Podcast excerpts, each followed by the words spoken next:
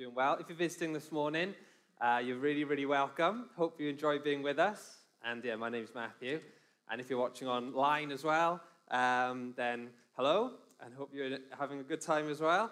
So, Adam last week in his talk was uh, you gave a little parent hack about playing hide and seek and just not doing the seeking bit, but going off and doing your own thing, um, or something like that. So, um, Josiah's not quite, my little boy, 80 months now, he's not quite old enough for hide and seek yet. I can't trust him out of my sight for too long. But I am in the phase where I'm experiencing what I've heard about from parents before, where your children ask for the same thing over and over and over and over again. And Josiah loves nothing more than diggers. And one day I made the mistake of singing Old MacDonald Has a Farm and saying that he had a digger on the farm. And since then, every single day, without fail, multiple times a day, Josiah will ask for EIO uh, or digger. And uh, you start singing it, and at first, he would only let you sing that verse. If you tried to go, and he had a horse, he'd be going, digger, digger. So, okay. And now his vocabulary is expanded that we can also include a cow and uh, we can also include a baba. Um, so anyway, Precious working this weekend uh, in the hospital, so I've been sending her a few little videos. And so I took a couple yesterday of uh, us singing Old MacDonald Has a Farm, and also of Josiah demonstrating his Baba coat. So would you like to have a little glimpse into my Saturday? So if you're, uh, Simon, sorry, if you could play this clip for me, have a little watch. Josiah, shall we sing a song? Yeah. What song shall we sing? Digger. The Digger song. How does it go? Yeah, you will. E I E I O. Ba. A papa. A papa. You're showing your Baba coat. Papa. Papa. What are you wearing? Digger. Oh, you're wearing Digger. It's a papa. Papa. There you go. So, the reason I uh, shared that with you this morning is as we continue with our Gideon series today, Gideon is also in a, a moment of his life where he's asking for the same thing over and over again. And it also includes um, not a, a, fleecy jacket, uh, but a, a baba, uh, like a, a fleece blanket. So, let's have a little look so far. So, in Gideon's story so far, we see that uh, his story is found in the book of Judges, which is in the Old Testament. And it's not long after God has rescued the Israelites from slavery in Egypt, he, uh, in, which we saw in our Moses series, and he's brought them into the promised land. And God had kind of called this people with a purpose. And the idea was he wanted to partner with them to reveal God's love to the world and what it looks like when God and people are united and together and serving God's purposes. And that was the whole kind of call, and he made a covenant that he committed himself to these people, and this was their purpose together. But as kind of the years go on, we see how the people began to like turn away from God. They began to copy the practices of some of the nations around them, um, some, you know, including things like child sacrifice and all kinds of terrible things. And as they kind of moved away from God and copied these nations, then these nations would turn on them and end up oppressing them. And then they would cry out to God and they'd remember Him, and God would rescue them and He would raise up leaders, which they called judges, and they would like lead them to victory. And then they would forget about God again, and you get this kind of cycle going on. And Gideon is one of these rescuers that God raises up. And we find him at a time when the nation is being oppressed by the Midianites. And Gideon and the Israelites are in hiding. And the Lord appears to Gideon in Judges 6, this is where we read it. It says, So Gideon's kind of in hiding, and it says, When the angel of the Lord appeared to Gideon, he said, The Lord is with you, mighty warrior. Go in the strength you have and rescue Israel from the Midianites. Um, I am sending you. And then Gideon, who's you know only young, he says, But Lord, Gideon replied, How could I rescue Israel? My clan is the weakest in the whole tribe of Manasseh, and I am the least in my entire family. But the Lord said to him, I will be with you, and you will destroy the Midianites as if you are fighting against just one man. So Gideon's kind of, whoa, what's going on here? So he says, If you're truly going to help me, show me a sign to prove that it really is the Lord speaking to me. And so Gideon asks for a sign for God to prove himself, that he will be with him, that he will help him, that he is calling him. and he goes and prepares some food, some bread and some meat and some broth, and he places it on a rock before this angel. And when the angel touches it, fire comes out of the rock and consumes it, and then the angel disappears, and suddenly realize, like, oh, hold on a minute, this is real. This is really happening. And then last week, uh, Adam shared with us how God tells Gideon to kind of start at home and to tear down his father's shrines and altars to these uh, kind of false gods. And so Gideon does, but because he's afraid, he, uh, he does it secretly at night. And then the townspeople wake up in the morning and they're angry and they, who did this? And they want to kill Gideon. And Gideon ends up, it's Gideon's dad ends up protecting him. And it makes me think of, so last week, uh, Russo and uh, Ruvon, his brother, who's even taller than Russo, popped over the house. And Josiah got a little startled with these two giants walking in. And he, and he comes and stands behind my legs, like poking his head out. And this is what I imagine like Gideon is like hiding behind his dad when the townspeople come angry about what has happened. So that's where we left it last week. And this is what happens next. It says this Soon after, the armies of Midian, and Amalek, and the people of the east formed an alliance against Israel and crossed the Jordan, camping in the valley of Jezreel. So now it's not just the Midianites, but a whole group together have like gathered together. They're going to come and invade, destroy things, steal the food, etc., take away people as slaves. And it says this then Then the Spirit of the Lord clothed Gideon with power, and he blew a ram's horn as a call to arms, and the men of the clan of Abiezer came to him. He also sent messengers throughout Manasseh, Asher, Zebulun, and Naphtali. These were the different tribes in the kind of north of Israel, summoning their warriors, and all of them responded. And so now you're thinking, wow, what a transformation in Gideon. Like he's, you know, you could see this evidence that God is with him and God is empowering him and strengthening him. And He's gone from like the youngest and the weakest and hiding behind his dad to suddenly he's stepped out. He's been bold. He's blown the ram's horn. He's called his own little clan together, but he's called all these tribes together 32,000 men in all. And he's bringing them together. He's going to lead them to victory and to safety. And you're like, wow, what's happened to Gideon? Fair play to him. But then suddenly, Gideon has a, a crisis of confidence. And we see that he goes back to God, and it says this Then Gideon said to God, If you're truly going to use me to rescue Israel as you promised, prove it to me in this way. I will put a wool fleece on the threshing floor tonight. And if the fleece is wet with dew in the morning, but the ground is dry, then I will know that you're going to help me rescue Israel as you've promised. So at first you think, I, I kind of think, fair enough.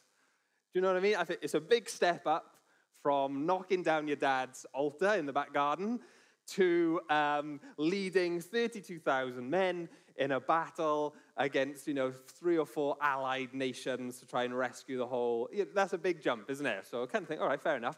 And then it says this. Uh, let's have a look. Oh, there we are. There's a fleece. Okay. Then it says this. And this is just what happened when Gideon got up early the next morning he squeezed the fleece and wrung out a whole bowl full of water. So the ground is dry, bone dry, but the fleece is soaking wet. And you think, okay, wow, fair enough. So now you're expecting Gideon to, you know, get back to the troops. We've been, get, God is with us. He's given me a sign. Let's go for it. You know, here we go. But next, instead, we see this. Then Gideon said to God, Please don't be angry with me. But let me make one more request. Let me use this fleece for one more test. This time, let the fleece remain dry while the ground around it is wet with dew. And so, let's have a look. So that night, God did as Gideon asked. The fleece was dry in the morning, but the ground was covered with dew. And so Gideon asks for another sign and this time, obviously, the other way around. It's like he wasn't quite sure. Oh, could have that been a coincidence? I don't know. But he asked for another one. So, what's going on here? So, the first thing we see is that Gideon is just an ordinary guy. And he's afraid. You know, he's afraid and he's worried about this big task ahead of him. And I can sympathize with Gideon because if I was in his shoes, I would probably feel very afraid as well. And let you into a little bit of a secret in my family, okay? So, my family, they have a little bit of a nickname for me, and they call me sometimes Cautious Colin. Now, I, apologize to all the go getter, courageous Collins out there. It's purely for alliteration. It's got nothing to do with the name Colin, so sorry, Carl. But they call me Cautious Colin because I'm prone to being very cautious. And, uh, you know, I always want to, like, make sure everything's going to work. I always want to know that there's the plan, that everything's ticked off, everything's checked. Um, if there's, like, decisions to make, small or big. You know, I'm always thinking them through. I'm always double checking. Sometimes we've made a decision and then I want to revisit the decision. And they've got to be very patient with me. And sometimes a little text in the WhatsApp group will come out like, oh, cautious Colin's back. Or, and Precious has to be very patient with me, with me on these, sometimes. So I can understand Gideon here and I can sympathize with him. But if you compare Gideon to David, for example, if you remember who went on to be King David, Years later, David's in a similar situation. The Philistine army have gathered to attack Israel. They send out their champion, who you know would have fought many battles and defeated many people before, Goliath, uh, a fearsome warrior. And he says, you know, to the Israelites, send one person out to fight me, and whoever wins, you know, will take the whole victory. But no one in the Israelite army has the courage to face him. And then David rocks up to the scene of the battle, just a teenager, and he's only been sent there to check on his brothers and to deliver some food.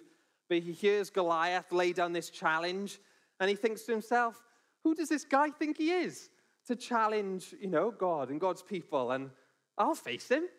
And so he gets taken off to the king and the army commander, and he's like, you know, I'll go and take on Goliath. He's, you know, what's the big deal? And they're like, there's no way. You know, you're just a boy, and he's a man of war, fought many battles, defeated many people. And David says, well, you know, I'm a shepherd. I fought off lions and wolves and uh, bears when I'm looking after the barbars. Um, God's kept me safe then. He can keep me safe now. He'll do it again.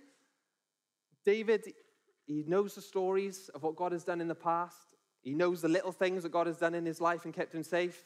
And he looks at Goliath and thinks, what's the problem? Gideon, on the other hand, he also knows the stories of what God has done in the past. But more than that, God has given him a miraculous sign and spoken to him directly, face to face. But now he needs another sign and another sign. And what we're seeing here is that Gideon is young, he's inexperienced, he's afraid, he might be isolated in this. And so, in God's kindness, he answers his requests. And he gives him the sign and another sign. And what really shines through here is God's character, his patience with Gideon. He doesn't say, Oh, I've given you a sign already, Gideon. Come on, get out there. But he's, he shows him again and again, and he's patient and he's committed to him. He's committed to his promise to Gideon, and he's committed to his promise to the people. And even when they've turned away time after time, he's committed time after time. And ultimately, that commitment that God shows, because the nation kind of fail and fail and fail, it ultimately comes with Jesus when God Himself came into the world as a man Himself. God's love and patience and kindness extend so far that He would come into the world, reveal Himself to people, and even then He was rejected and murdered and killed on a cross by the Romans. But Jesus, being God Himself, death could not defeat Him and hold Him, but He was raised to life three days later to win for humanity the gift of eternal life and to be reunited with our relationship with God and what the nation that he called to do all those years ago, what they were unable to do, he fulfilled himself in Jesus. And we benefit from that today. Isn't that amazing that we can know God and his love in our lives and that he is faithful to us? And so, in this little moment here, we see God's faithfulness and patience with Gideon. And so, there's two kind of things for us. The first one is when we read this story, it's not for us to think, oh, that's a good technique. Next time I got a decision to make, or I'm not sure about something, or I feel prompted to step out in faith, I'll, uh, I'll go and get myself a fleece. I'll get down to, uh, oh, hold on. Oh, I have got a side, anyways. Um, I'll pop down to Dunelm, or Chloe, pass us your coat, or I'll go to Chloe and I'll, uh, I'll borrow a coat look, and I'll say, oh, Lord, if you really want me to do it, you know, I'll put this outside. Let it be wet everywhere else. Let my garden be dry or whatever. Do you know what I mean? Oh, Lord, if you really want me to do this, let it be snowing in my garden tomorrow. You know, we don't, that'd be nice. But We don't need to invent tests, random tests for God, or ask Him for miraculous signs to prove it to us, uh, for us to step out in faith or make a decision or listen to Him. Because for us, we're in a totally different place to Gideon.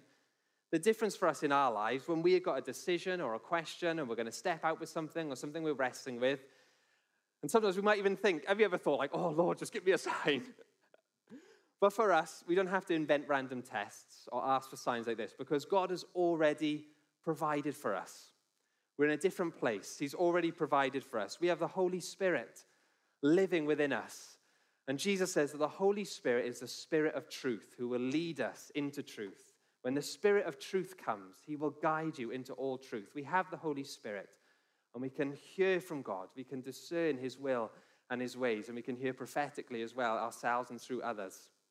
And we have the Bible that reveals God's heart and wisdom to us for our lives as we open it and read it and explore it and get close to God through it and learn His heart and His ways. All scripture is inspired by God and is useful to teach us what is true.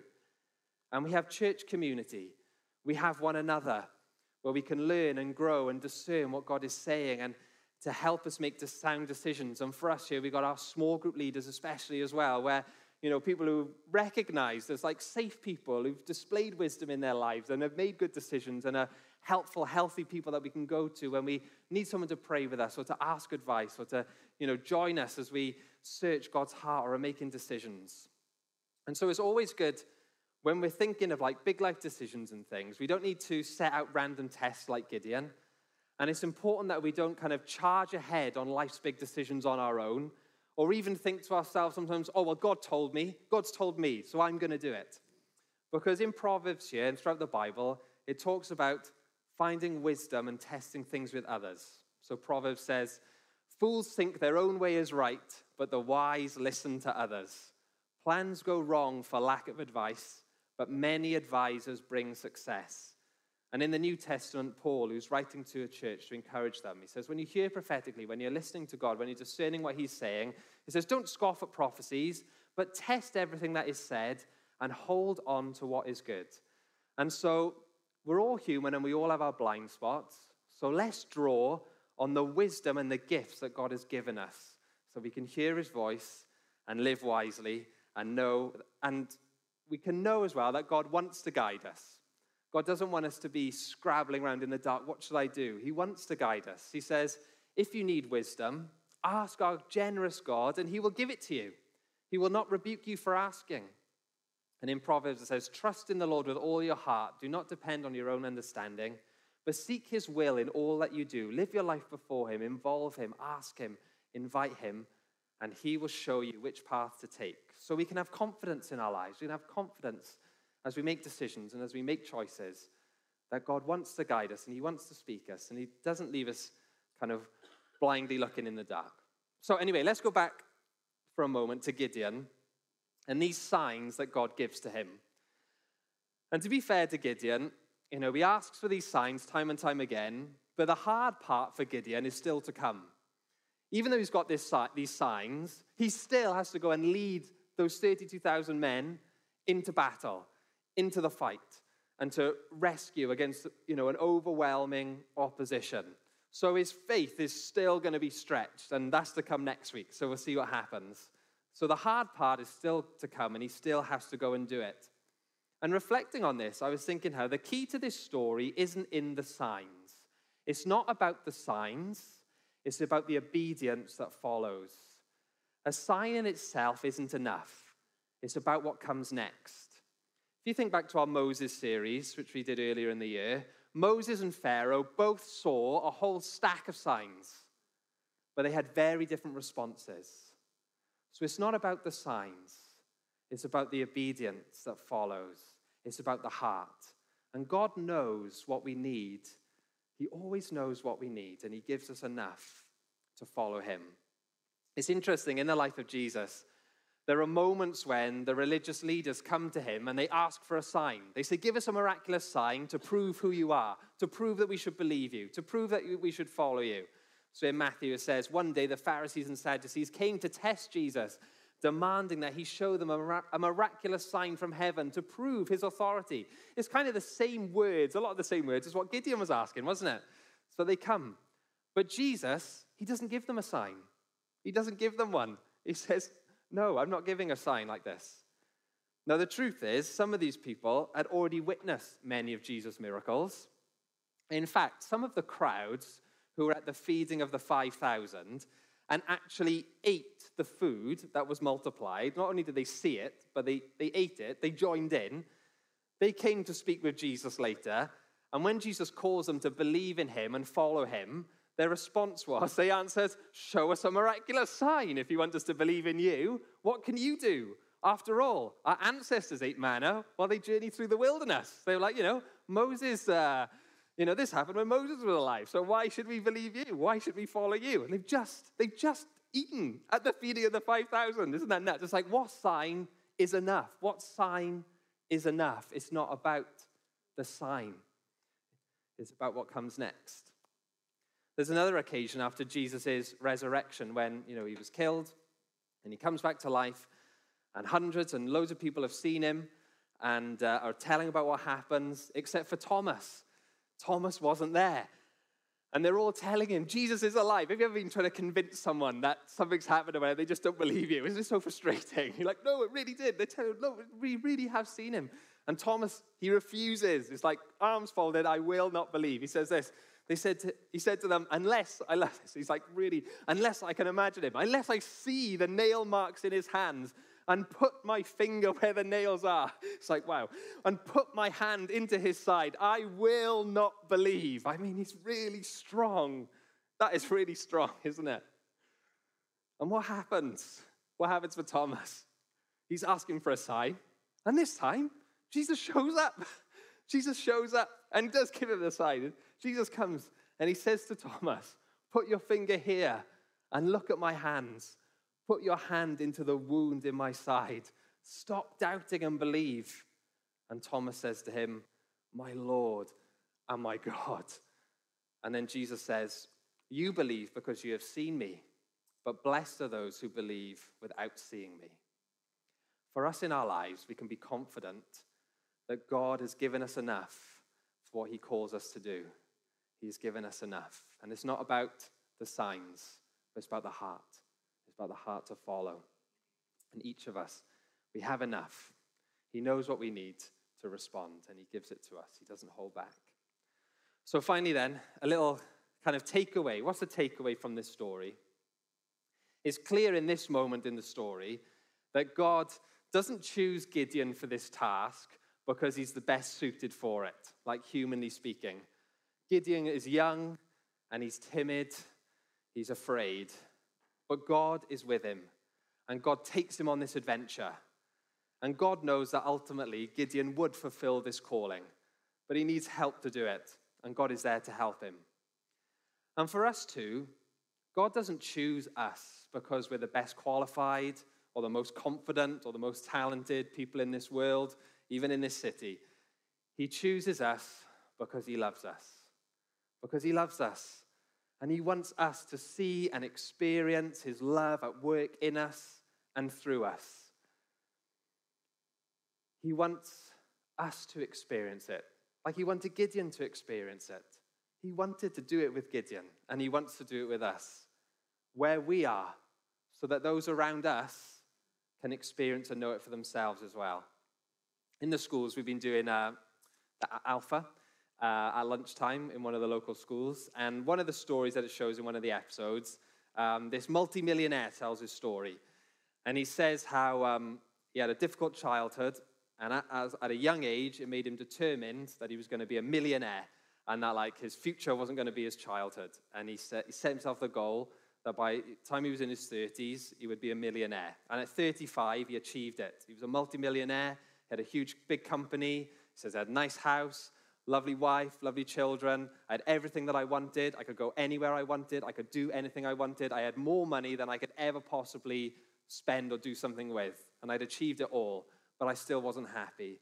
And there was this like longing in his heart that hadn't healed. He says at that time he, um, He had, ep- he had epilepsy and he would suffer from seizures from time to time. And they had a cleaner in their house, a lady called Bonnie. And he said that one day, Bonnie turned up at the house and she said that she felt prompted by God to come and offer to pray for him. And he said, Well, he thought to himself, Well, it won't do any good. But I like Bonnie, um, the cleaner that works for me, so he agreed. And so Bonnie prayed, simply prays for him in his home. And he said that when she prayed for him, he suddenly had this experience of God's love.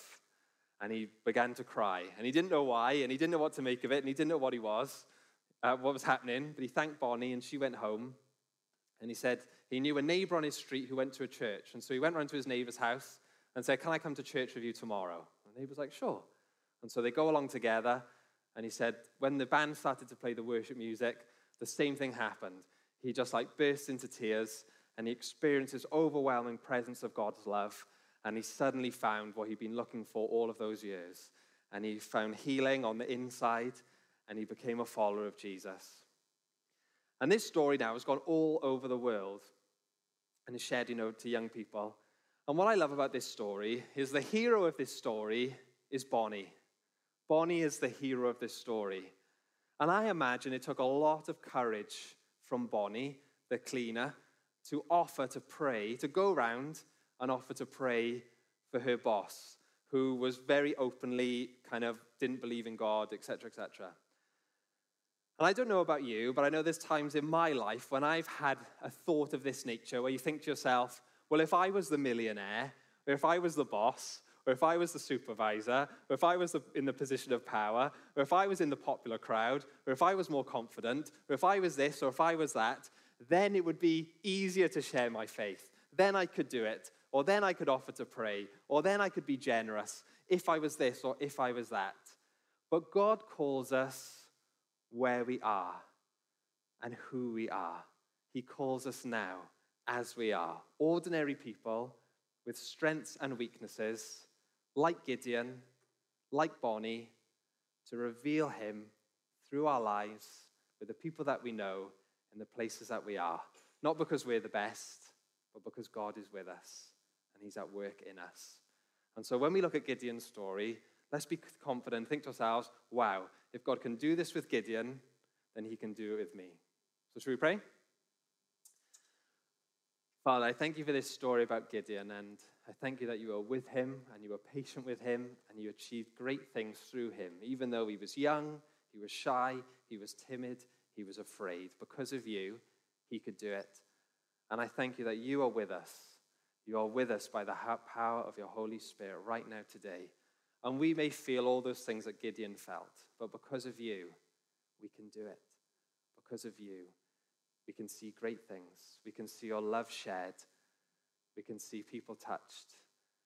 We can see you change our lives and others because of your great love. And so I ask, Holy Spirit, would you come again now and fill us with your power and your presence and stir up in us that heart to reveal you where we are to see what you do through us. In Jesus' name, amen. Amen. Thanks.